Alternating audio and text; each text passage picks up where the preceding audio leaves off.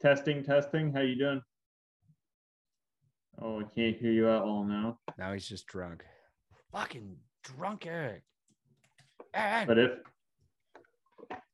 everything is connected, where you see the microphone versus mute, there's like select a microphone.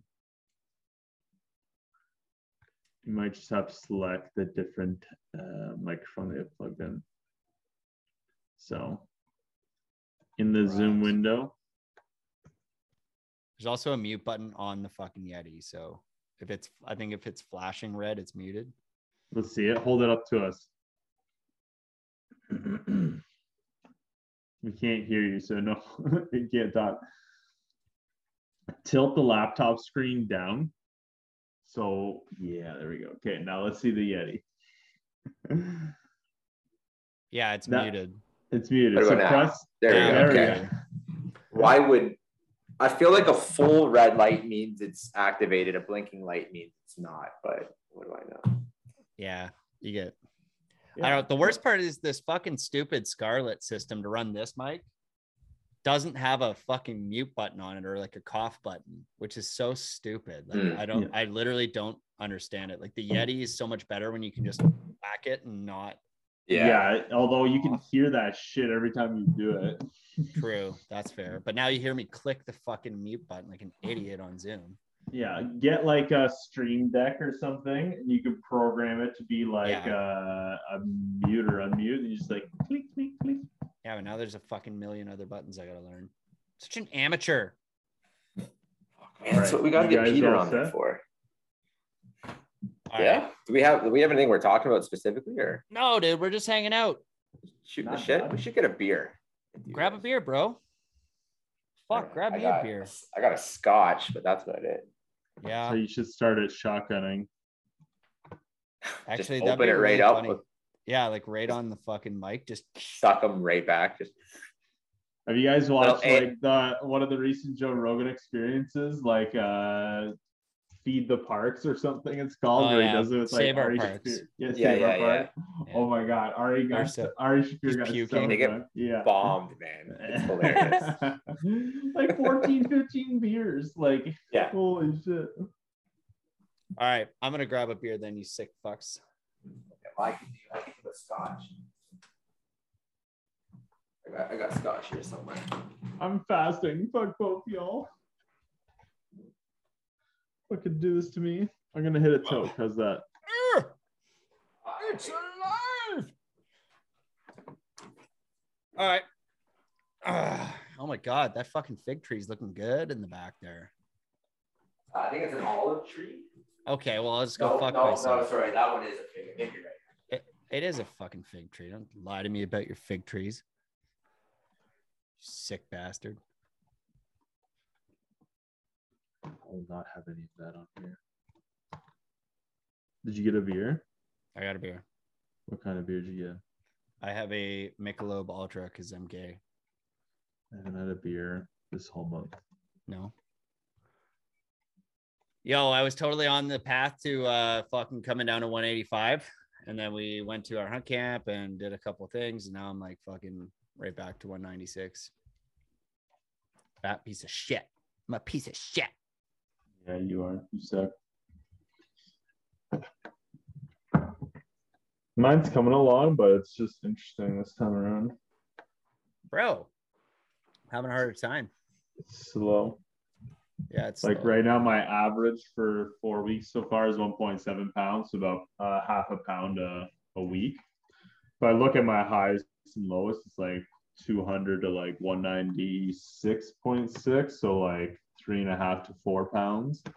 Yeah. But uh, it's just not very consistent. And I know I'm doing a lot of fasting and fucky things and working out and just not working out and stuff, but it's just uh, I want to lose it faster. I'm just like, fuck. well, get a I don't rower. want to put this fat on ever again. Like, just fucking keep it off forever. I know it's fucking gay, dude. It's so So- annoying. It's just like, okay, get lean and then just fucking enjoy shit, but fucking as you say, like roar after fucking You just got to keep burn it, just getting burn it, get it the fuck out of here, buddy. I know it's Rowers are terrible. good. I love the assault bike though. Like I The think, assault bike, three three seconds on that bitch. buddy, fucks Give- your whole body up. Give me 15 seconds of a sprint and you're just gassed for like the Yeah, entire day.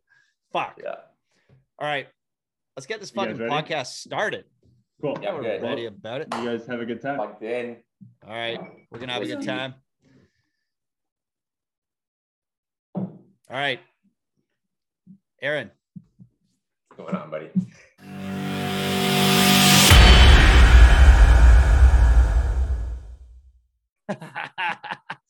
All right, let's get this shit started. Welcome back to Mic'd Up Millionaires. The last episode, we had Corey McKinnon on. We were talking about real estate. We were talking about business. We were talking about family stuff. We were talking about how do you actually do it all and have it all. This podcast, oh shit, this bottle didn't even make a cool sound.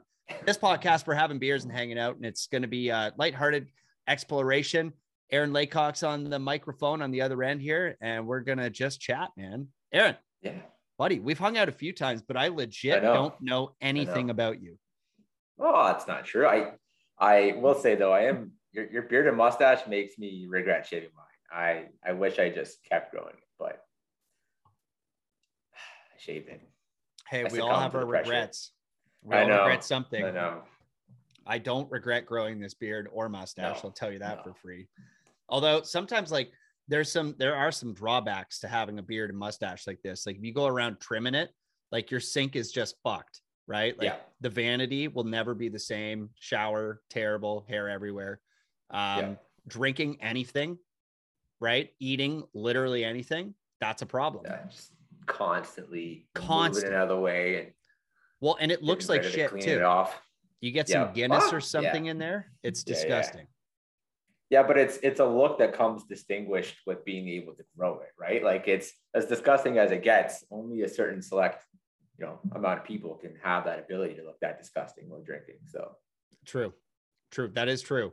I uh I found it's been an exceptional networking tool, which is something I actually didn't uh plan on, right? Like Yeah. I got my Rolex collection and I got, you know, even the Tesla was like the purpose of it was to network with people and to actually have better conversations.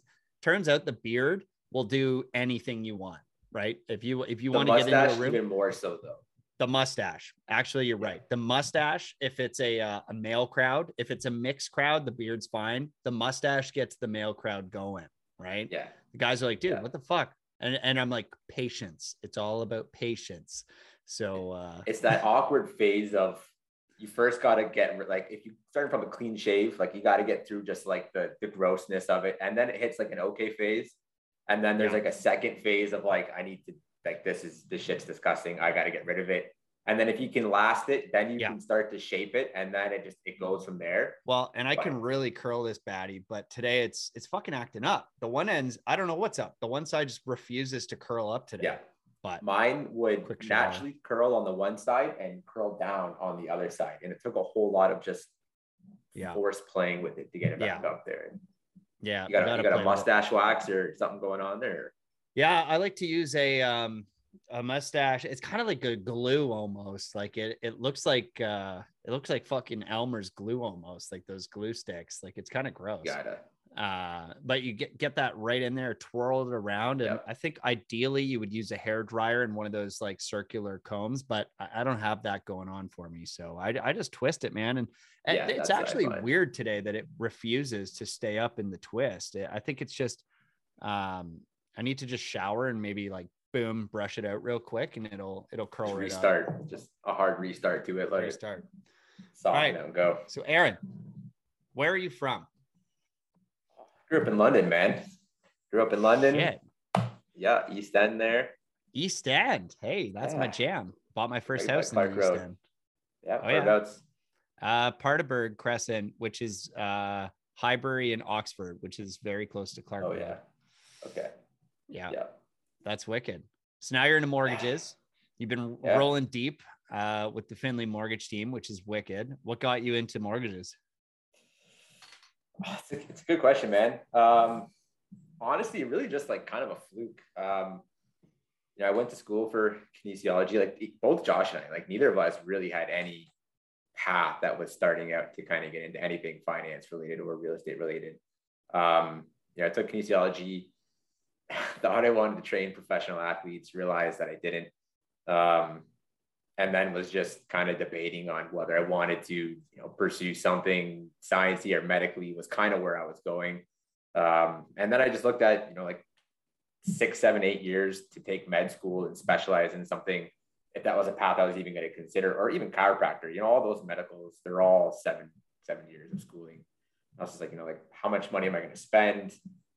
How long till I come out making anything closely to where I'd want to be making? And then, you know, is there anything else out there that I could kind of jump into and immediately start making, you know, a level of money that I wanted to be to be making? And um, our other business partner, Scott, Josh's uncle, um, you know, basically talked to both of us when we were kind of just kind of stuck and was like, you know, if you're looking for something where you have you know unlimited potential with mortgages you can sit at home in your pjs and you know you can make a comfortable 60 to 70 thousand dollars a year or you can you know dive in bust your ass and make you know as much money as you want and um, what I have an uncle out in BC who was a realtor and it you know, I talked to him a little bit before and real estate had always kind of piqued my interest but I never really thought of pursuing something into there and then shout out our business partner and you know honestly like mortgages itself has been one of the biggest learning experiences of my life for sure.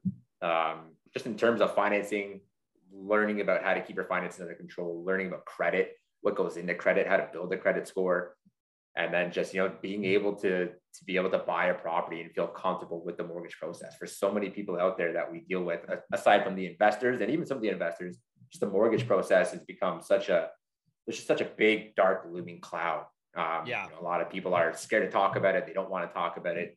They know what comes from talking about mortgages and, and applying for a mortgage. You got to dive into their finances.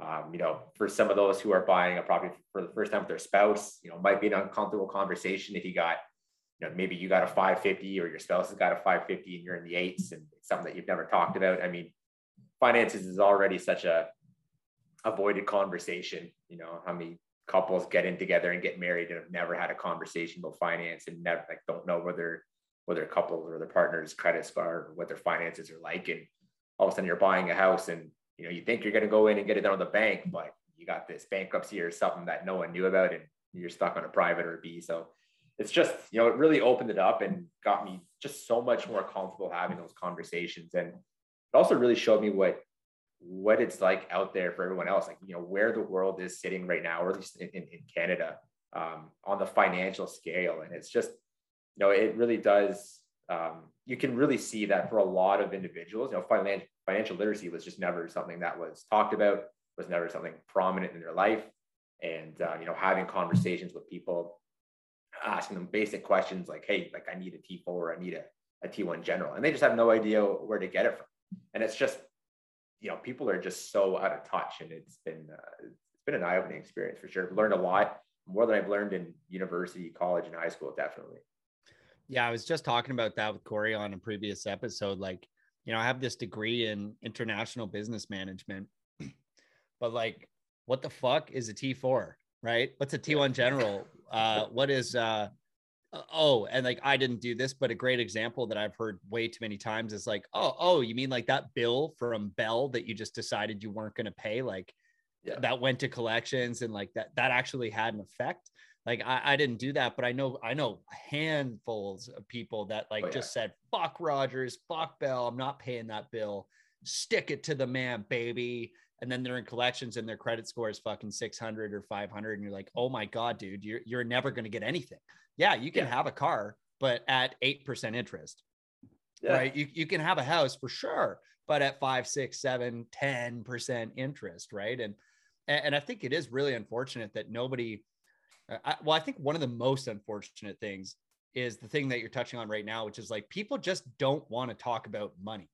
And it's like, I feel like this is the same type of uh, problem of like, you know, when fat people don't want to talk about being fat, right? like when you're not allowed to body shame people like if i'm not allowed yeah. to tell my best friend hey bro you're getting fucking fat it's time to hit the gym right? It's time Yeah. to fucking smarten up. Like maybe you should sleep a little more, eat a little less, drink less, and and maybe you know start walking. Like uh, let's take some steps in the right direction.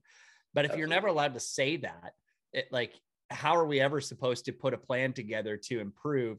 And then if we can't improve, we're probably like I am of the opinion that anything that's not improving is probably decaying, right? I, I think Yeah. very few things stay static. And so if something's in a constant state of decay, unless you're working on improving it, like, well, don't you think we should spotlight that fucking thing and actually talk about it? Like, that's what gets me going. Like, I think finances, fitness, uh, health, relationships, family, all that stuff should be on the table. And that's where I've been getting a little freaked out, right? With like cancel culture and uh, some of like the toxic shit I'm seeing in the last couple years. Cause like, if you guys can't talk about money, like money's the number one thing you guys do anything for, right? Like most people are spending uh, a significant portion of their life. Let's let's just argue on a simple clock, 30% of their life, right? If if they're working 8-hour days. If there's only Yeah. 24 hours in a day, that's 30 Yeah. 33% of the day, right? Yeah. So you spend a third of your life doing something for a thing that you can't talk about. Like that's fucking crazy to me. And uh and I think that I mean, you look at the average retirement age. I mean, people Oh, retiring at in their 60s, mid 60s. I mean, you know, uh, like for my dad and my parents, like my dad just turned 70 and my mom's 65 and they're still working. And I think there's something a little bit different that I, I think my dad's just going to work forever. Like he doesn't really know how to really stop working. He's always going to have something to do. But, you know, I, I know they're not necessarily in a position to sit down, retire, and not have to worry about money again. And it's just, Yeah. you know, for the simple fact of, you know, do you want to spend up until your 70s working? And then what? You know, there's that meme that was going around for a while, and it's a picture of an old uh, couple on like one of those little, um, I forget what they call those little boats in Italy. They got the guy in the back and he's pushing it, and it's like, why you don't wait till your 70s to retire because you're fast asleep on the boat. It's like you don't have the same energy, you don't have the same ability to enjoy your time off when you're 70 versus hustling, making as much money as you can, trying to retire by, you know, at least before 40 is a, is a, is a good goal. I think where a lot of people are at that, you know, I talk to you and still having a decent amount of your life, more, more than half of your life to be able to enjoy it and have the energy to be able to enjoy it, man. And I think that's really more about, you know, the importance of, of getting to that point earlier is having the ability to enjoy it, not just being alive and being able to take the vacations, but you know, being young enough to actually enjoy it and do stuff. You know, you want to go climb mountains, you want to experience it. You want to be sleeping half your time on, on vacation. You want to be doing something active. bro, my back's already getting sore. You know what I mean? Like some days you wake up, you're like, what the fuck? Why Yeah. why did these things hurt? These things never used to hurt, right? We just Yeah. built uh so I bought hundred acres with uh it's like surrounded by three thousand plus acres of crown land. And uh, you know, just started putting built the foundation and floors the other day.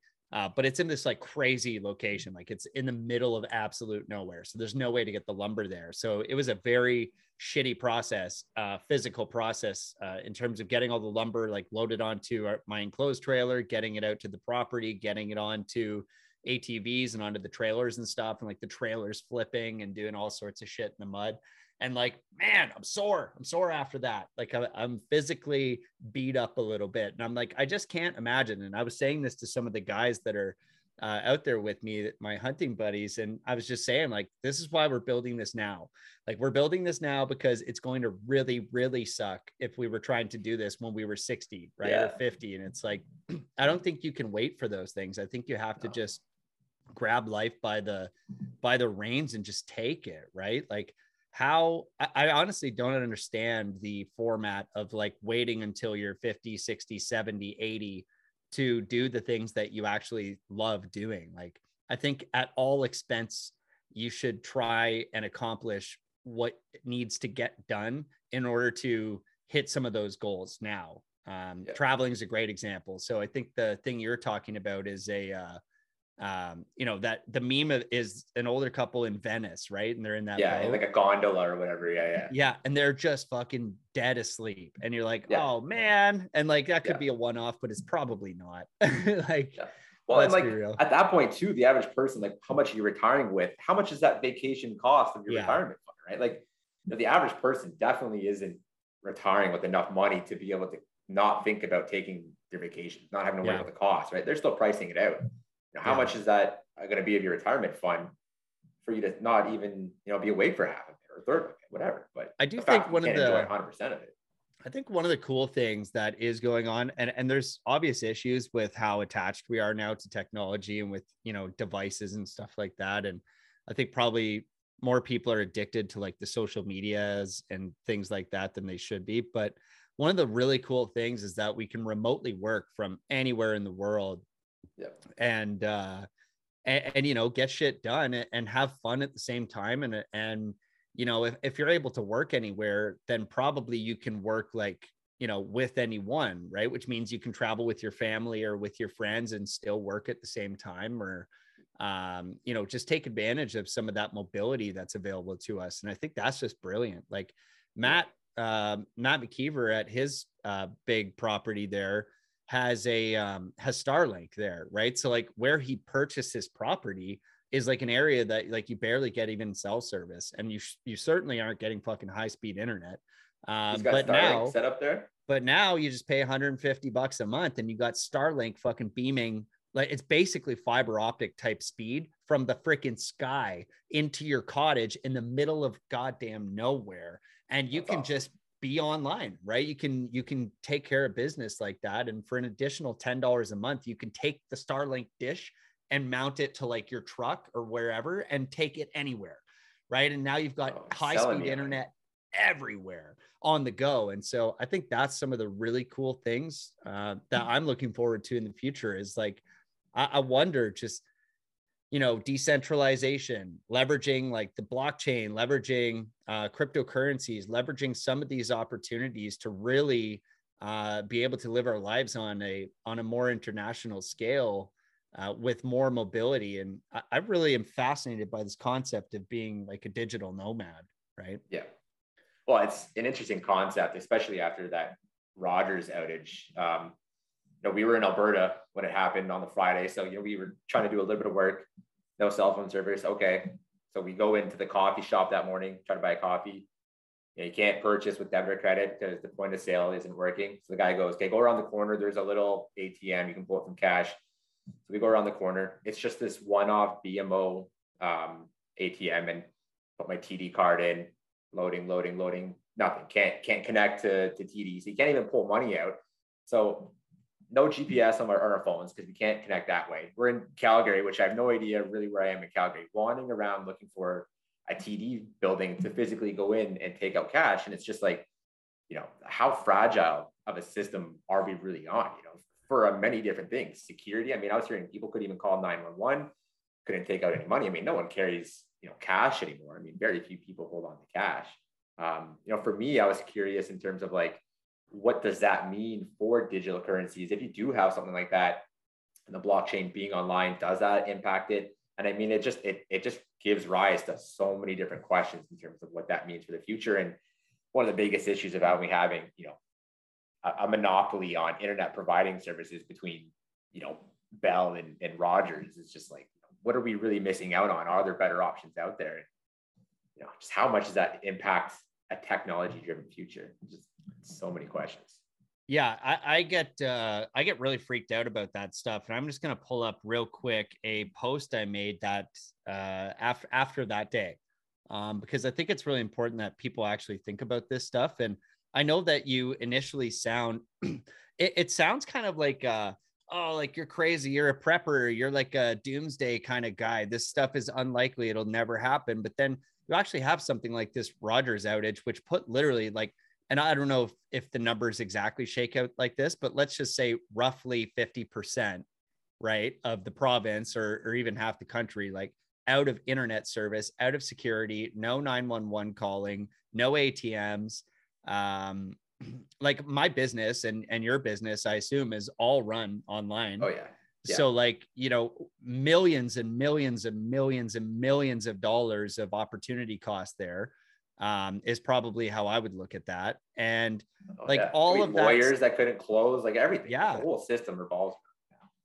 a- and it's it, it is actually really hectic um, to think about that stuff because like nobody thinks it's going to happen and then you wake up and there's no internet like that morning i was what the hell is going on here and i didn't think too much about it and then i had all my team meetings coming up that were all scheduled and i was like oh shit and one of the cool things was uh, not one person on my core team missed our meetings because they all just like drove to different locations. So it turns Yeah. out McDonald's is the safe haven if you're uh, There you experiencing a uh, Rogers outage. Um, and I think that that was fun. I was like, well, at least the team's super resourceful to like go and just get after it and make sure that they're not missing out on stuff. Um, anyways, I can't find this motherfucker, but what it was was a few different things that I always have on me that I think is really important. Um, so my bag, my everyday bag, my kind of everyday carry includes like all the shit you need. So I've got a, a battery bank for the cell phone. I've got a few spare uh, double A batteries, a few, a few spare triple A batteries. I've got a fucking very, very bright flashlight, which is um, really excellent for like basic security, also for personal protection. Like Yep. uh, nobody really understands how badly a fucking bright light messes you up in the dark.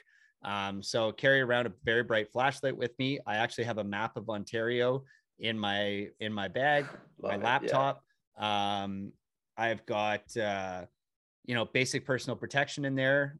I've got uh, water water purification tabs right in there. Yep. Um, I've got everything in my backpack except shelter, and that just stays in the truck, right? So like having water, having food, having shelter, having batteries, having uh, a GPS is great if there is service. So I've got that too. But uh, having a map, like this is all stuff, and like the it really just comes down to having a plan, right? Like, um, I think we all recognize at this point, or we should, how fragile society actually is Yeah. like the last two years should have been very revealing for everybody how fragile this shit is like it it doesn't take much like it like let's just recap the last couple years. Oh everything's going along. It's all well. Boom virus. We all get terrified. We hide in our houses. Turns out the virus doesn't do absolutely anything to anybody um, unless you're like morbidly obese or have pre-existing health issues. Um, but we're still going to freak you out with like propaganda campaigns. Then all of a sudden there's protests everywhere about Black Lives Matter and like, you know, businesses being set on fire, crazy shit happening in the streets. What's going on there? We don't know. There was like Antifa riots. There was like the thing in uh, Portland where they just set up their own anar- anarchist little fucking area in Portland and just like, like claimed that that was that was theirs, a lawless Yep. little corner of the city, and it was allowed to happen. LA, there's no charges now for like theft under nine hundred dollars. So there's pla- places being understand that at broken. Yeah, places being broken into without consequence for things under nine hundred dollars. Like, what the fuck? Homeless situation, unbelievable in a bunch of Yeah. places. Like Yeah.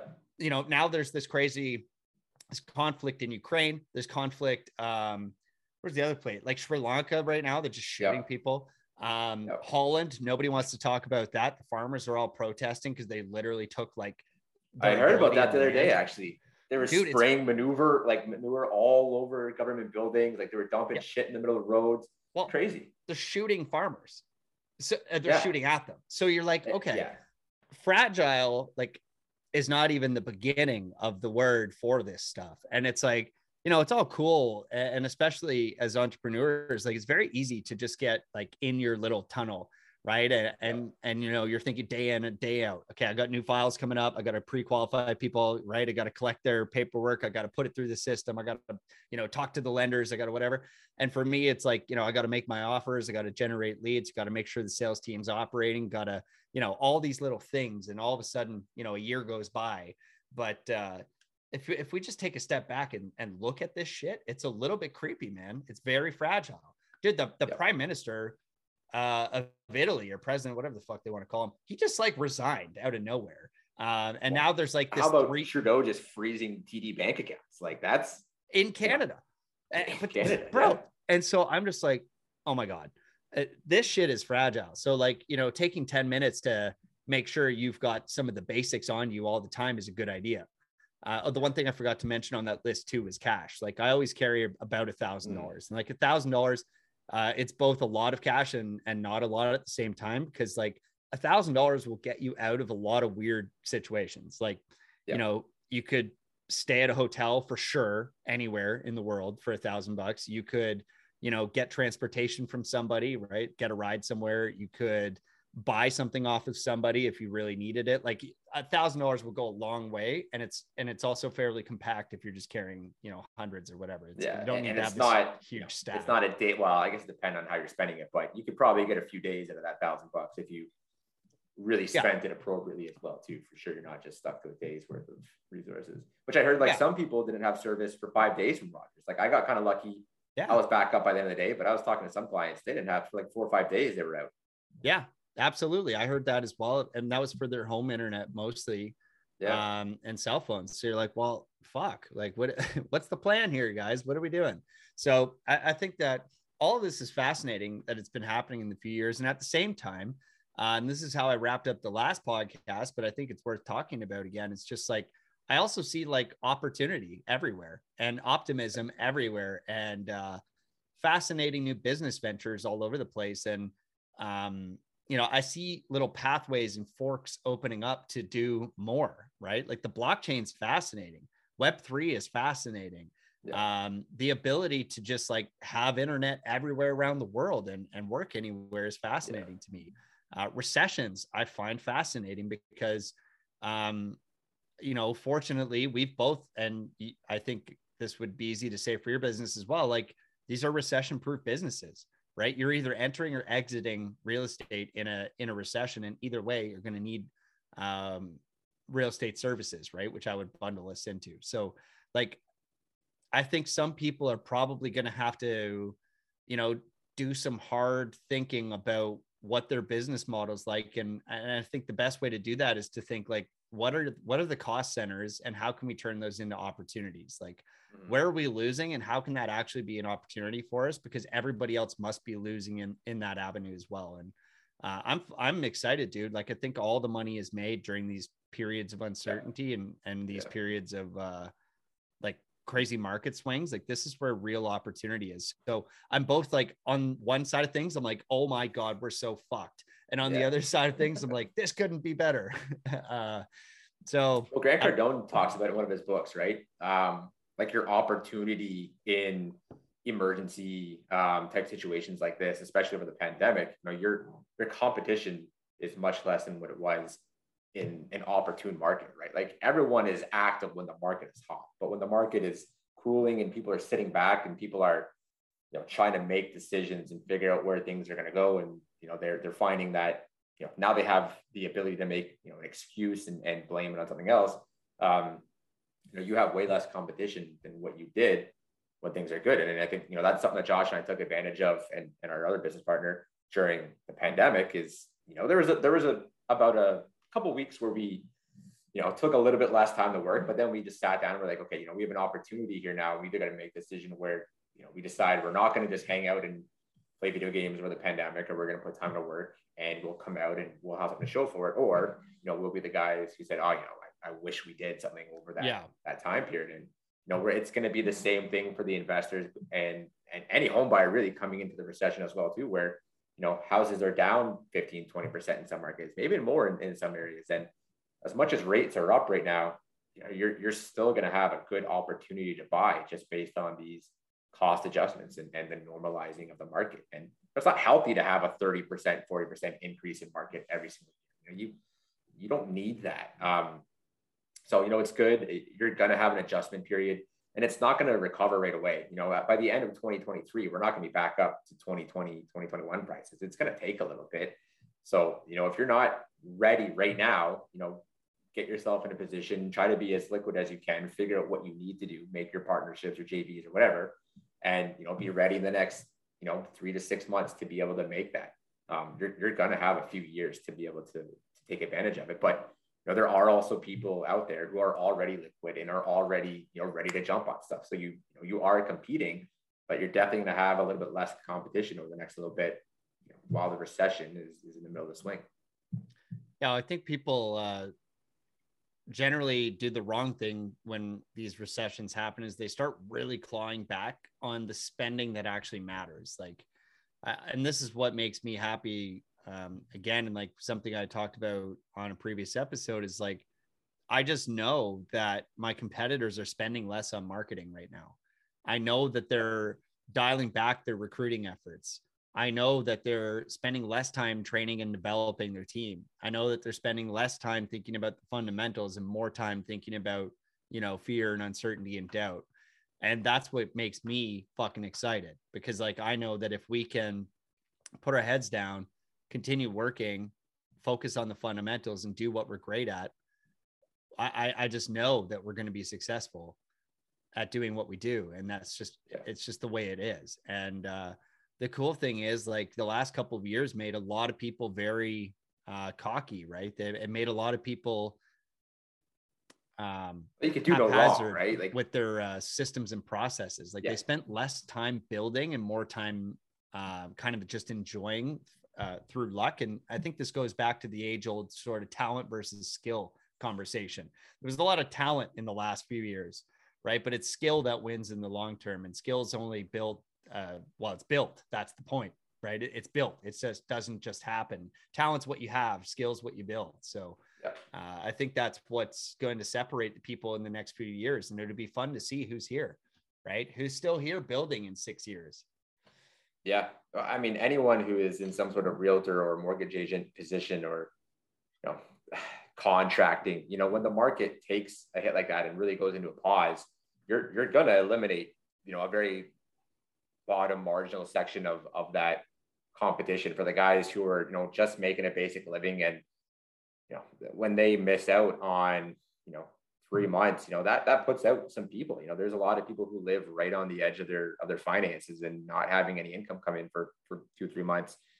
Is enough to put some people out there and, and enough to you know really thin out the environment. So and i really think i look at like drawing the comparisons between the stock market and what mm-hmm. housing. You know when everyone starts to be buying at the same time, you know, you're you're probably not the right time to be buying, or you really want to make sure that your numbers are so dialed in that you have those margins, you have those safety margins in there, and and making sure that you're you know, you've done your due diligence. And it's going to be the same as right now. You know, there's going to be a very small period, and we might already be there where the people start to sit back as the housing prices drop, and you're going to have maybe only two three months of time to be able to be one of the until everyone then decides to, to jump in and um, start making the purchases.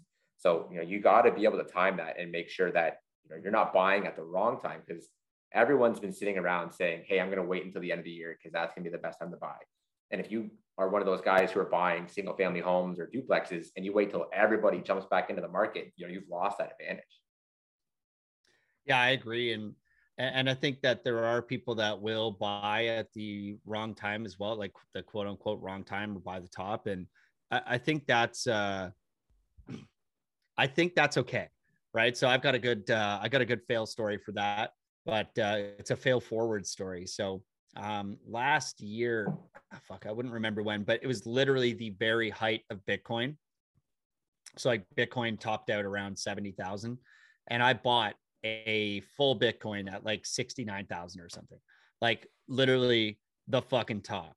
And if I had taken five minutes to look at any charts at all before I purchased it, or if I'd just done some of the fundamental practices that you should do in when you're investing in anything, like you know, dollar cost averaging, not being a fucking idiot, um, I, I would have gotten far better pricing, and I would have ended up with a lot more I don't know if you want to call it, let's just call it shares in Bitcoin because that's the easiest mm. way to think about it, right? I would have had a lot more sats. So um, I think that's fine as long as you don't like panic, sell the bottom, and then like exit the market and leave forever, right? Um, yeah. I think it's totally fine to to make mistakes and uh, and buy the top of something, right, or lose money on something because it, what it did for me and what how I think a lot of people would benefit from looking at it is like, okay, I bought this thing. I took an immediate L. It was like the next fucking week, it went to like 50K. I was like, okay, that's how you burn 20K. I understand yeah. that. Cool. But what it did for me is it actually um, spawns sort of a, a, much deeper interest in the actual fundamentals, right? Like it, it forced me to think about the tactical analysis. Now I know like now I'm watching it. Now I'm subscribed. Now I have mentorship in there. Now I'm subscribed to uh, like behind paywalls on people that are very like a lot smarter than me uh, doing technical analysis on it and and reading through the charts so I can better understand yeah. it. Like I paid um, like a, it's twelve hundred dollars a year or something Uh, there's a service I love called Into the Cryptoverse, and it's it's done by a guy named Benjamin Cowen, and uh, he he formerly worked at NASA as a research uh, as a research dude, and he's worked at some other space company. And the dude's just a fucking genius. And so his whole life is about reading charts. And so I like to learn from him about Bitcoin because he just reads through Bitcoin and some other crypto stuff. And uh, it absolutely got me, you know, thinking about this thing a lot more and a lot more seriously um, I've then attended conferences, right? I've attended a few conferences now and, and, meetups about it. I've met a lot more people in that world about it, and I get to share my story and I, and I wear it right on my sleeve. Hey, I bought a 69k Bitcoin, and they're all fired up about it. They love it. They're like, "Well, I now you're here, right? Now you're here," and I'm like, "Yeah, exactly." And I think that's the lesson to take away from it is like, and I've done the same with real estate. Like I I've lost I've never actually lost money on a deal, but I've like broken even after, you know, doing three, four, five months of work on a project and then you break even on it and you're like, fuck, that was like kind of a, a time loss, right? And there's yeah. opportunity cost there. But I think that's the thing too, is like, okay, well, now we know uh, we don't buy D class neighborhoods, right? We don't buy, you know, crack shacks and then have no security and leave your tools there because it'll get stolen, yeah. right? Yeah. Like, you know what I mean? so if the windows are already broken when you bought it, it's not secure. It's not great. No. I so, think it's you make okay. a good point. I think, and I think like it, you know, any anything you're investing in, whether it's stocks or cryptos or you know real estate, you really need to set your intentions and your goals ahead of time. And are you in this to make a quick profit? You know, are you buying NFTs to flip them? Are you buying, you know, um, crypto to be able to, to sell? Like, are you day trading, or are you looking at this as a long-term investment because it's something that you believe in the foundation and the utility in it? And you know, for your circumstances, you know, buying a sixty-nine thousand dollar Bitcoin if you believe in the longevity and the utility of it, there's nothing to worry about because you know market cycle and it's going to come back up and the goal is it's going to be worth you know you didn't buy it because you thought it was going to be worth 69,000 forever. You bought it because we're hoping it hits to a million dollars right? So you know for you for it to hit 69 drop down I forget where it's sitting right now. I haven't followed up with it lately but I know it's, it's a lot 20, lower than 50,000 yeah it's in the 20s yes, right? It's 20,000 um, USD so, right now. So whatever yeah. that is in CAD. But regardless of how low it goes when it comes back up beyond that 69,000, you're making a profit and it's going to take time. Um, but you know, you got to be able to set that intentions and, and, and know what you're doing. Um, you know, you gotta, you gotta be able to believe in what you're investing in. And if you buy something and at the first, the first chance it drops in value and you're panicking and you're looking to sell, you, you're either not, you know, not the type to be investing, or you got to you know, reevaluate what you're looking at, and what your intentions are. Because you know, if you believe in it, you shouldn't be scared of that first dip because you, then you know, you're either believing you're buying at the absolute max, which is silly, or you know you're just getting too emotional about it. Yeah, what's your conviction? Right, and I think that that applies to everything, right? Like, how convicted are you in business? Right? Should I be an entrepreneur? Well, how convicted are you? Are you gonna legit be the dude who's working on Sunday at fucking midnight to make it happen?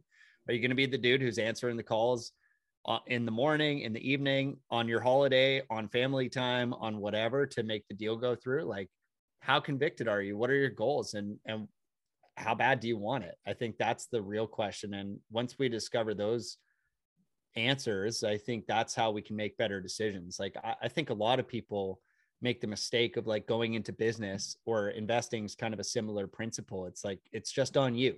Like you, you either make the right call or you don't. And like yeah. going into business is similar. And like, you know, you're you're essentially self-employed, right? It being uh you're well you're an entrepreneur right? It's just you're either going to do the work or you're not going to do the work. Yeah.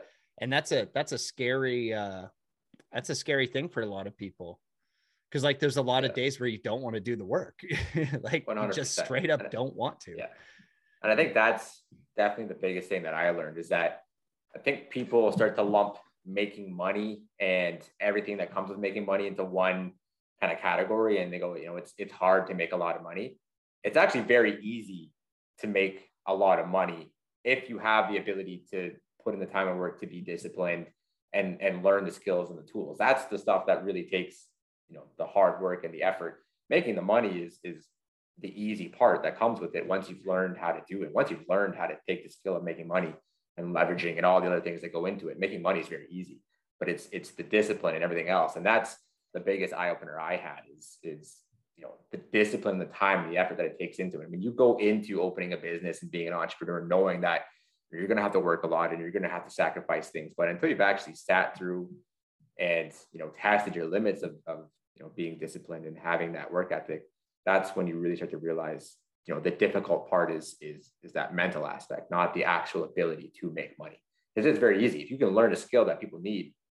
It, it, you know, you have the entire world out there to be able to make that money, and people are willing to pay for it. But it's, So how do it's you all the how do you rest stay comes with it. disciplined?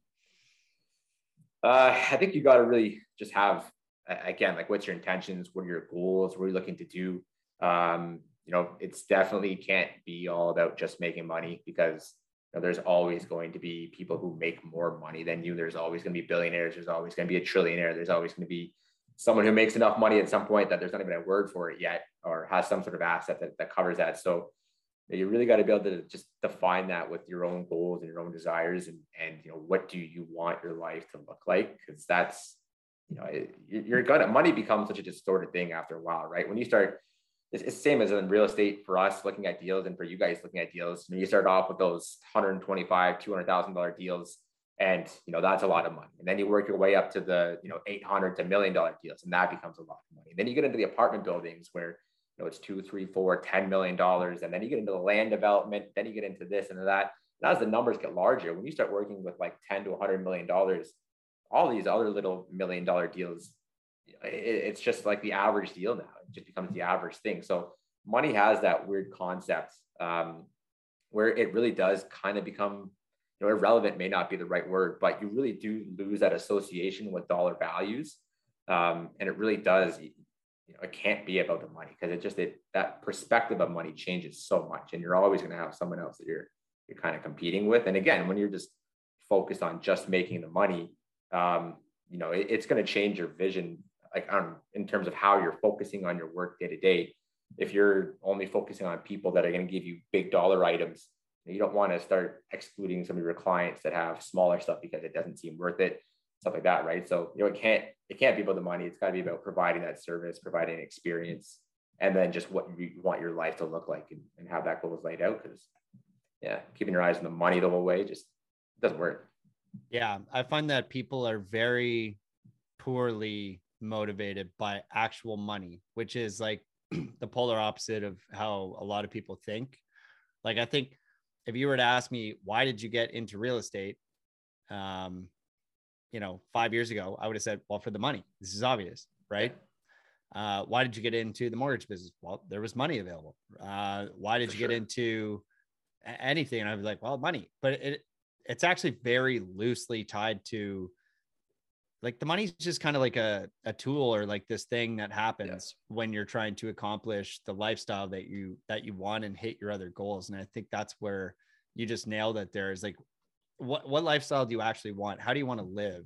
And that's how you should set up your your income goals. And when our income goal is actually associated to how we want to live it's much more likely that we'll you know make that extra call right? That one more call that one more appointment that one more walkthrough that one more file that one more uh whatever you know consultation whatever that looks like for you uh and your business. But like I- think the money itself because like as an extra if you're like adam i'll give you $500 right now to do this extra thing like i'm probably like no fuck off. I, like i don't want to. Like Yeah. i'm not gonna do it.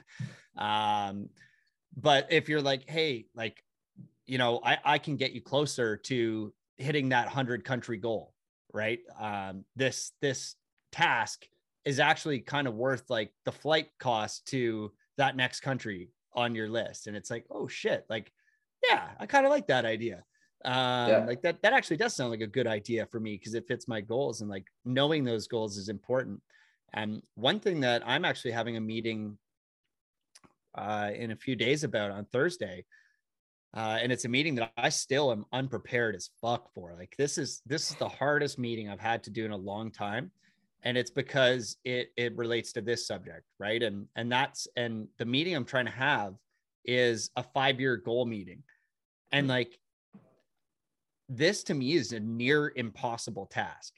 So have you have you thought on that type of timeline? Are you are you able to do this? Because to me, when I look at people and they're like, "Yeah, I can do that," I'm like, "Oh my god." he knows something I don't. Cause like this seems like such a, a hard task for me. Headphones aren't working properly. Headphones are fucked. There we go. There we go. Getting You're back. on the Every time my phone rings, it kicks over for some stupid reason. I don't know why. Oh yeah.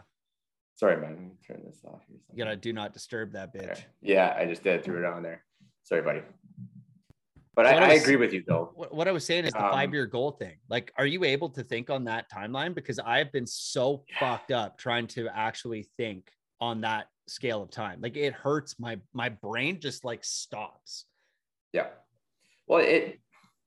I think I think you know we're such an immediate society right now, right? Like everyone wants instantaneous gratification. They want things now.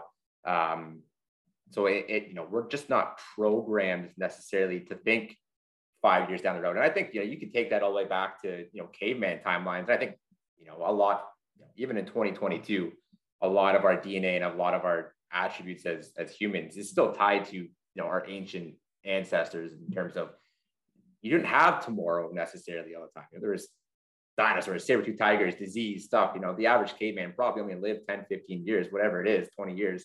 Um, you know, that our DNA has, you know, we're, we're a, a relatively young civilization in terms of our, our, our DNA and our genetics. So we have a lot of this old DNA that you know, isn't programmed around thinking we're going to be here in 10, 15 years down the road. We didn't have that luxury, um, you know, however long ago. So you're, you're still trying to fight basic genetics. And yeah, you know, trying to plan out five years down the road from now um, is uncomfortable for a lot of people. I think even three years, a, a year down the road is uncomfortable for a lot of people, um, especially if they haven't even just decided what their basic goals are. If you don't have a basic goal and an understanding of what you what you want your life to look like, of course you're not going to be able to plan five years from now. You can't even decide what you want by the end of the year. So how are you going to figure that out?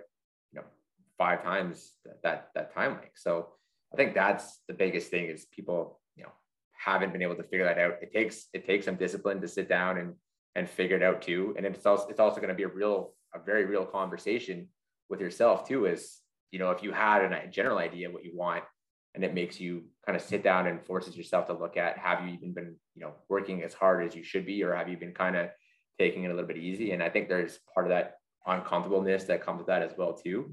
Um, but I mean, yeah, like I I can't say I'm the person who sat down and has like a five year goal nailed out. I have some general goals. You know, I'd I'd like to be able to passively retire.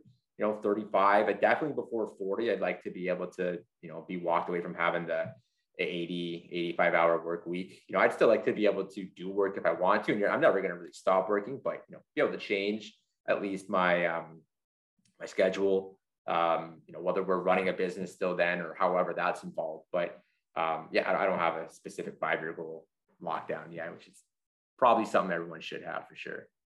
Well, the reason we're doing this meeting is we want to figure out like like what are the different components of a five year goal? Like in five years what would you like your life to ideally look like? And uh, what does that all entail? So like how do you spend your time? What is your income level? What are you doing with that income um, where do you live what does that lifestyle look like what are you eating who are you hanging out with like and and then like the, the reason in in uh, for doing it is I, I kind of want to understand like, okay, like if if those things are true, then what business model should you be employing today? Like what you sh- what should we be building today in order to have that five year thing satisfied? And, Yeah. and like one of my challenges is like on the five year scale, like when I really think about it, I, I just feel like so much of my actual goals on the surface level are so like superficial. I'm like, I'm like, yeah, I want to like travel more and like you know i want to i kind of want a plane or at the very least like i want to finish my pilot license and be able to Yeah. fly around and like Yeah. maybe uh, one of the old adages is if it floats flies or fucks rent it right? Like yeah. uh, so maybe you don't actually buy the plane but you've got the money to just you know fly around wherever you want um, and have a pilot license ideally. But um, you know and then i'm like okay well like that's kind of cool but like I, I i don't know. I don't know if i actually like get super motivated by that idea and like what business model would you actually need to do those things? And it's like well actually any business model would do so i'm finding it really challenging to like nail down specifically what five years from now actually even looks like because in the last four years i've been able to build you know a seven figure real estate business and pick up like right now I've got 26 units and like whatever. Like I've got some of this stuff, but it's like I don't really know. And like I got the car, the truck, the trailer, the snowmobile, the ATV, like all the dumb shit that you you get as a 28 year old male. Like I've got the watch, the guns, the everything. So I'm just like now I just like literally don't know what I want. And uh and, and so I guess part of this part part of the intrigue of this challenge is like just answering those questions. Like Yeah. what is that what is any of this even for right what what is the actual purpose for these things and then if, if you can figure that out then you can probably figure out how to structure your businesses right you can figure out how what your time commitment should look like you can figure out what projects you even want to work on like what's worth working on um because like another $10000 assignment fee for me just like it just it has no purpose behind it unless Yeah. there is like really a purpose uh, and like the same with like an, an additional mortgage file this year like yes we will help somebody get a mortgage but what does that actually mean like yeah.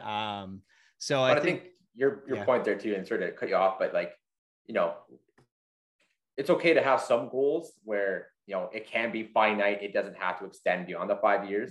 You know, if you want that car and you work up and you save for and you get in five years, okay, perfect. But the all of your goals shouldn't be, you know, finite type goals, right? It's kind of like asking those questions where you got to ask those open-ended questions, having those open-ended goals, right? If you just have 10 goals that are all going to end in the next five years, like there's no progression, you know, beyond that. And I think what's going to happen is as you start creeping closer to that, because five years goes by fast, man. I mean, you take a look at the two years of the pandemic, and we're already in August. Like we're already eight months into 2022. can you imagine It's that? been three years, and I still feel like the pandemic didn't started yesterday. Like I, I'm shocked that we're three years in right now, essentially. So I mean, like it's gonna fly by, and if you creep into year three and a half, four, and you're like, eh, I'm not as excited. There's a new car out, or there's something this, or now there's a Yeah, different yeah. watch, or I want a different size house. Well, now like your your goal is just like, you know, do you feel like you've wasted your last four years? Like, you know, what does that do to your goals? Whereas if you have these more open-ended goals and it's more business-based or more lifestyle-based, you can at least grow with that. You know, if it's growing a multi-million dollar company, okay, well, how do you get it to uh, you know, 100 million? How do you get, you know, 100 million to a half a million or, or, or half a billion or into a billion? Like, you know, having something where you can at least progress your goals with you. And, and, and as I said, you, know, you can have those finite goals, you can have the cars and the watches and stuff, but I think the majority of them should be something that is able to grow with you as you go. Because you might crush your five year goal in two years, three years. You know, yeah how do you, how do you be able to get past that? And what can you do with it? Can you well like convert i like the challenges that are presented with some of those like um stretches like that's why like i think setting that target's even fun to begin with right like uh like if you want the car like yeah go go like figure out how to do enough effort to make the money to get the car right? And i think like the fun part of that is the learning experience of like actually figuring out well like okay well i probably have to scale my efforts and like maybe i actually need to delegate a bunch of work. Maybe i have to like build out a bunch of systems and processes to be able to even get enough production out of my business model to be able to um, get whatever the thing is. Um, so i think like the fun is in discovering the challenges that are unlocked by reaching for higher goals and reaching for higher Mhm. things um, but it, i just find it all fascinating like i wonder how how like the average person I, I guess the average person just never even thinks about this Like, Yeah, they're just I kind of going through life and and spending Yeah. time but like i feel like they're all just doing the same thing right they're all just kind of going to work hoping that it's it's just going to keep continuing and i'm like damn that's crazy but like what, the what average is the person has a alternative five day goal, right? Like, yeah their yeah. goal is I get to Friday, yeah it's the true weekend, and then I get to the next Friday. True.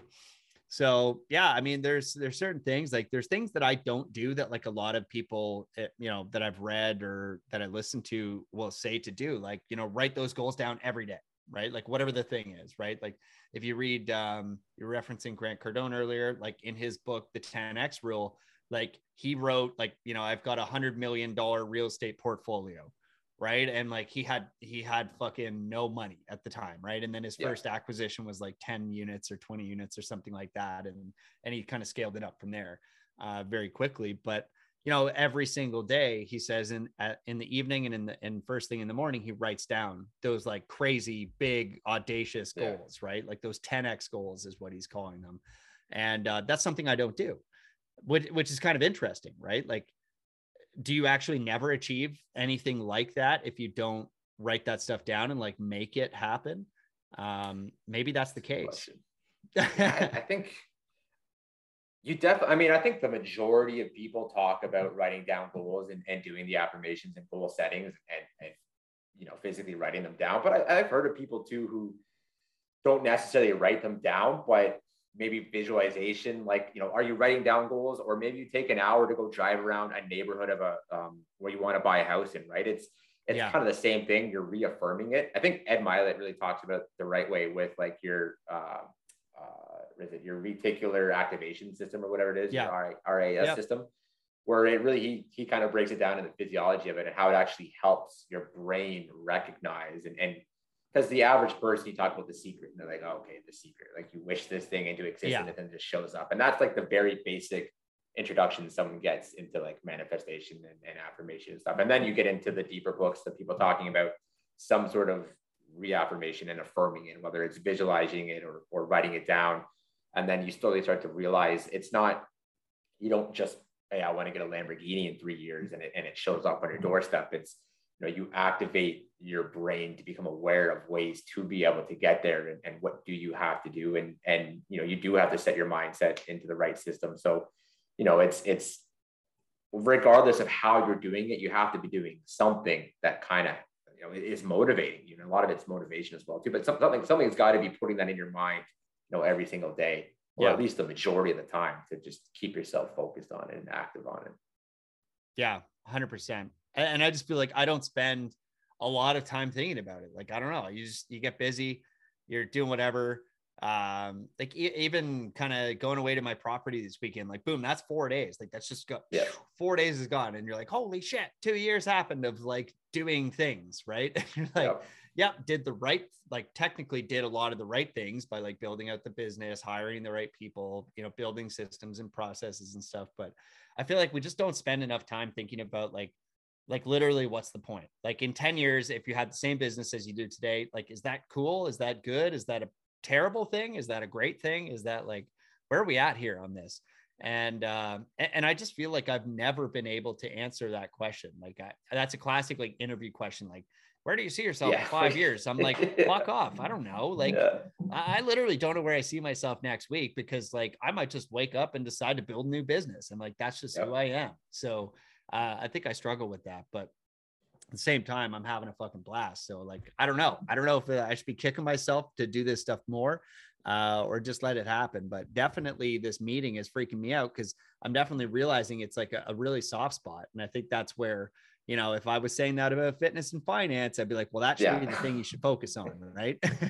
I agree. Yeah. Well, and maybe it's something where it's like, you know, maybe you take a look into different ways, right? You know, maybe it doesn't have to be a hard written down goal in the next five years. You know, maybe find something that works a little bit different. What that is, I can't say. I definitely am not the expert on it, but um, maybe a vision I mean, board. What you've been doing so far has been working. Yeah, vision boards. I mean, there's there's so many different things that people use, right? And I think it's just you have to pick something that's going to be comfortable for you, right? If you hate writing things down, you're not going to stick to writing down your affirmations, yeah. right? Like, yeah. For me, I think I'm more like I've tried writing and and doing the affirmations and journaling, and I, I can do it for like a few days, and then I don't know. One morning I'm kind of tired. I sleep in for a little bit, and then I you know I go right to work. I don't do it the next day. I forget, and then all of a sudden it's like two months. I'm like, well, that lasted for like three days. Yeah. Whereas you know if maybe you just like to get up, go grab a coffee, drive through that neighborhood on your way to work, enjoy your coffee. You're doing something where it's a lot more visually and stimulating. That's interesting.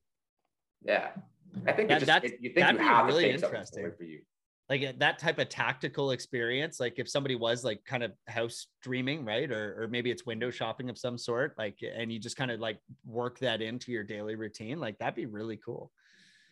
Who, who was it? Someone, was it Tom Bilyeu? I think, I think he did, right? I think he was talking about how he used to go take vacations in the area where he wanted to live. I forget who it was. It was someone, but they were uh, saying yeah. how like, you know, as he was getting his way up through business, um, you know, he this had is... an area that he wanted to live, and he would, you know, him and his wife would go take vacations every year in the area, rent the nice car, you know, yeah. live the this lifestyle. Is Grant Cardone again.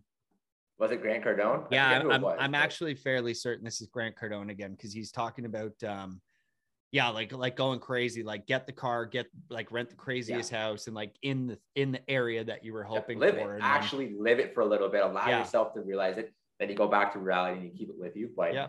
I, I think everyone's just got to figure out what it is, man. And it's same as business. I mean, I, I don't necessarily believe that you have to be 100% in love and passionate with your business to really succeed at it. I think you have to, you definitely have to enjoy it a little bit, but, um, you know, chances are the majority of, of things that you really love, I don't know, people may disagree with me, but I think the, the majority of people who, you know, have a passion they love probably isn't going to create them enough income to get where they want to be. There might be some exceptions to that, but I think you have to be able to be disciplined enough to stick with it and and do it. Um, you know what I mean? You, you can even draw some of the similarities to like, you know, if you ever listen to like Tim Grover's books and stuff like that, where he's talking about MJ and Kobe, you know, they obviously love it while they're doing it, but they uh, they look at it from a business standpoint. You know, I'm doing what I have to do to be the best. And then when they're ready to retire, they walk away with absolutely like no remorse. They're like, yeah, I'm done. I'm, I'm I was ready to walk away. Um, you know, it's they don't have that same like attachment to it. They're, they're able to kind of cut that line. So I, I think you can you, can make the money and you can you can get to the end without being absolutely in love with it. And I guess like where I was going with that is just you know in terms of those affirmations and stuff. If you're not, you know, you either have to be disciplined enough that you're going to force yourself to write those goals down every single morning, even though you may want to, or you find a better way that works that is just you know more engaging and stimulating for you. Yeah. Yeah, that's fascinating. I think I yeah, I, I actually like this idea of like just the more tactical experience of it. Maybe that's what I need to uh focus on. Although I don't have a lot of time in the next two days to really dial in on that. I was thinking I should just like probably jump in a plane and go fly. Um, but I won't be able to do that before Thursday. So fuck. But cover area. what's that? you cover more area. You could definitely get to do a lot True. you know higher end neighborhoods if you're flying versus driving. There you go. Yeah, we recently, uh, that's one thing I did recently that was super fun. I was hanging out with my grandparents and they've been kind of locked down COVID style for the last couple of years. And they were a little freaked out because they're, you know, in their 70s and uh, have some like lung issues and whatever. And um, they were like really freaked. And I was like, yeah, I guess I get that. Um, but like, we're fucking over it. And they both got COVID recently and they were totally fine. And I was like, okay, yep, that's that is kind of what happens. Uh, and so, anyways, I was there on roughly around Father's Day, and then I think it was like a Friday or something, and we're sitting around and they're talking about like how shitty it's been, like locked up, and they haven't been able to see anything. And they, you know, they usually go to Italy to see their daughter that moved there, uh, my aunt, and they usually like go to on like some other couple of trips per year, right? Like Jamaica or hang out on the islands or something. And we're just sitting there on the deck and i'm like well fuck this. Let's let's jump on a plane then. Like let's get out of here. Pack a small bag. And they're like what are you talking about? I was like yep. Got on my phone Skyscanner looked up flights had tickets. I'm like boom monday we're flying. Pack a small bag. We're heading out baby. And we just went simple. We went to halifax. And dude halifax i don't know if you've been but it is fucking awesome. It is Never. so Yeah. Awesome it was wicked it was 200 bucks return flights on like the shittiest airliner but like I was like, man, carry ons only. We'll head to Halifax for a week. We'll stay in the best hotel Halifax has to offer, and we'll just get out and live a bit. And we went to like every restaurant. We went everywhere. We drove around. Uh, you know, just rented a jeep and drove around. Um, it's not an island, but I call it an island. It kind of feels like an island, and it, it's small like that. You can kind of cover a lot of ground. So, anyways, just like packed a small bag, head out for a week with the grandparents, and it's just like, hey, we don't have to worry about anything. And like, let's get out of the house. It's fucking two years awesome. later. Time to roll. We're having fun, baby. And that like, it was one of the coolest experiences I've had, and I think it's one of the things that like really affirmed why I'm doing any Yeah. of this, right? Like, Yeah. because otherwise, like, if you don't have cool stuff like that, you you honestly might as well get some kind of job and make you know 70 100k a year at, at an office where you literally don't need to care at all. You could like check in check out uh be a lot less bullshit. But like man it was so cool to just have like no schedule. I'm like hey we can go. Like i can do my meetings from the road Yep. and uh Yep. and we can just like go on a trip and they and that's like so against the grain for them like they're like you know usually planning trips forever like they call a travel agent like make sure they have travel insurance i'm like fuck that no insurance no bags nothing we're flying monday we're on it was so I cool love it. Well, that's part of it, right? Like you wouldn't have that flexibility if you had to be in work from nine to five and in an office. And it's like, I think the biggest thing I kind of realized is that like over COVID, while I was just you know stuck inside, not being able to do anything, and it's like it's great if you're making money, but if you can't Yeah. do anything with it, what is the point? Like That was big. working 85 hours a week to be able to do nothing with it, like there's there's no point. You you have to be able to to do something and take advantage. You got to take that time for yourself and I think that's it. the greatest thing that COVID did for anybody was Yeah. to really show them like what because like that's where you fully distill the idea or the concept that like it's really not the money. It's the experiences you can For sure, get yeah, with the money. And so like if they're and like that leads you down other thought processes right? Is like well shit are there other ways to like do these cool exper- experiences that aren't necessarily tied to the money? And man it was such a weird experience to have like the experience of I, I guess what it did was like a major shock to the system that kind of showed you probably what it feels like to be somebody that worked their whole life retired and then was you know 80 or 90 and had no um Yeah. no mobility no functionality like they were just shitty old and like that's what it felt like right because you were just trapped like sure, sure cool you got a few hundred grand in the bank but you literally can't even like go to a restaurant or like you know go do any of those things that you like and you couldn't even like- walk your dog past Yeah. like seven o'clock in some place. yeah so uh, that was a real um a real i think wake up call for a lot of people and for me too i was like damn like this i always i always knew i didn't want to work till 60 or 70 or whatever and then Yeah. retire and try and make use of like the 10 good years of your body that you have left at that point uh but that you even live that long, it. like yeah no i know well i won't dude. Cancer- I'm, yeah. I'm gonna have a fucking heart attack at 50 i can tell you that but oh yeah, man. I mean, you take a look at like you know today's society, like disease is just so rampant, like, and you don't even know how much of it's genetic, how much of it's in your control. I mean, you know, i'll tell you what it is you, you may not even live is so long enough to retire, unfortunately. So yeah true But yeah, man, that's the, that was same as me. Like last couple weeks, I guess week before, but we went out to Calgary for Stampede, hung out with the Calvert guys, had a great time. Um, then I went out to BC, spent a week out in BC, and I'm just like, you know, just being out west in the mountains and you know near the ocean and realizing that like, I didn't have to be at my house here in Kitchener, Waterloo, Yeah. to be you know working making money. I'm just like, you know, why why am I you know I just felt so tied down. And I think like in the next few years, I definitely mm-hmm. like to, I mean, if I had a, a goal in the next few years, it would definitely be to take advantage of the ability to work remote while I can, you know, before anything does happen. And, you know, who knows what's going to happen. I heard they're bringing in new restrictions or new changes to the vaccination vaccination policies and what's considered fully vaccinated and what's not like, you know, I don't have, I only have my second. I really don't want to take a third one yeah um, you know, if that's going to be the restriction, I don't know. I don't know. I'd rather not, but I'm raw dogging it. of what you I'm not even touching that shit. yeah, I'm out of here. some decisions were made just in the wrong moments and I hear you. for desire freedom. But I I hear you. It's it's shitty went- when there's moving goalposts. That's the Yeah. uh that's the creepy thing. And that's I think where we're at on a lot of fronts, right? Like uh the war on terrorism. Like well that that's a crazy thing to say because like there's no like what like where's the ending point? Well, no, just the war on terrorism. What do you mean? There's always terrorism. Yeah, the war on it. And you're like, well, or the war on drugs. Like, which drugs? When? How? Yeah. How many of them? At which point do we call this a success? And it's just like, no, no, I see what you're doing. If this is the war on uh, COVID or whatever, or war on the unvaccinated, I'm like, okay, we just then you're just consider it something else. Like, yeah. I, well, monkeypox is a is a thing now apparently. So That's you know, be prepared for that. And there's like yeah. five people in the whole world that have got it. Fucking idiots.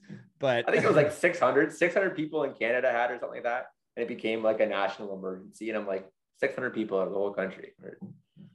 yeah I, i'm just i'm still over it. So yeah i mean i'm down. More travel more remoteness more um security and more redundancy should be built in. So i think that's what a lot of investors and entrepreneurs have been talking about lately it's just like how do we ensure that we don't get trapped here again? Because i think that's uh extremely frustrating and uh Yeah. you know we live in a place where we already pay like extremely high taxes we pay a lot Absurd. for everything energy Yeah.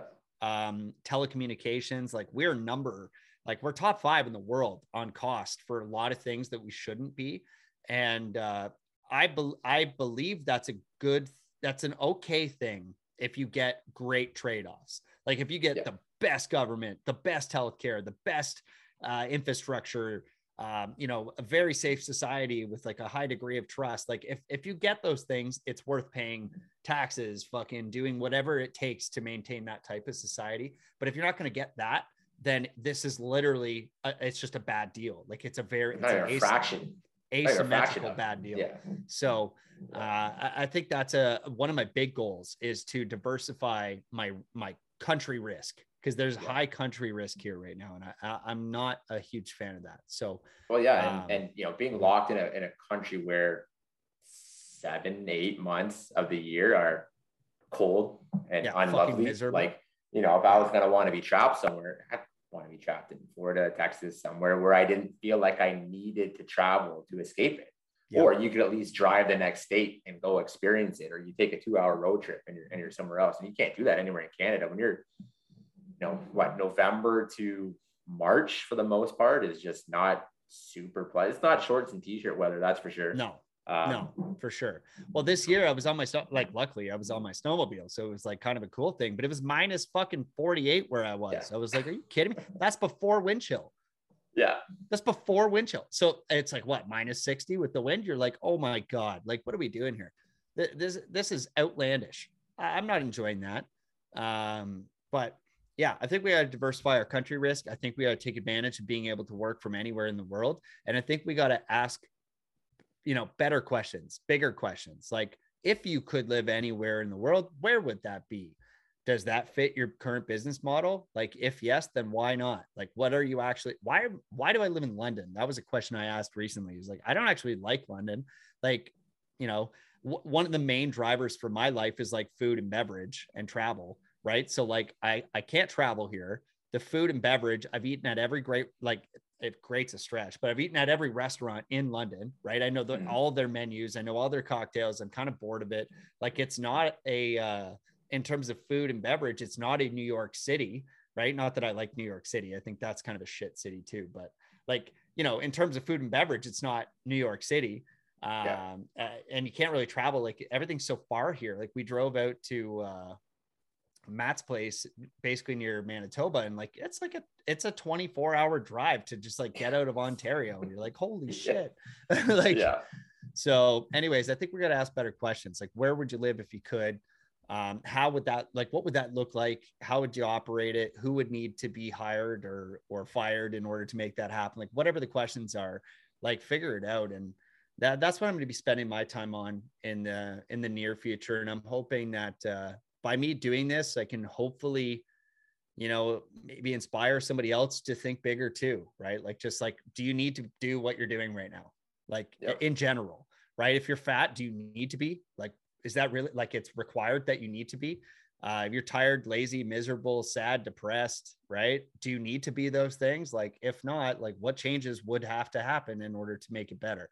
And uh and i think that you know i'm asking those questions too right? Like how do i just not feel trapped in a country and feel disenfranchised and feel you know fucked up about working so hard for almost nothing uh paying a lot of taxes and then getting like you know lightning rods by the government? Like okay like if you don't like that then like are you really going to be the dude sitting there bitching oh i'm fat? It's like no like start walking right like yeah.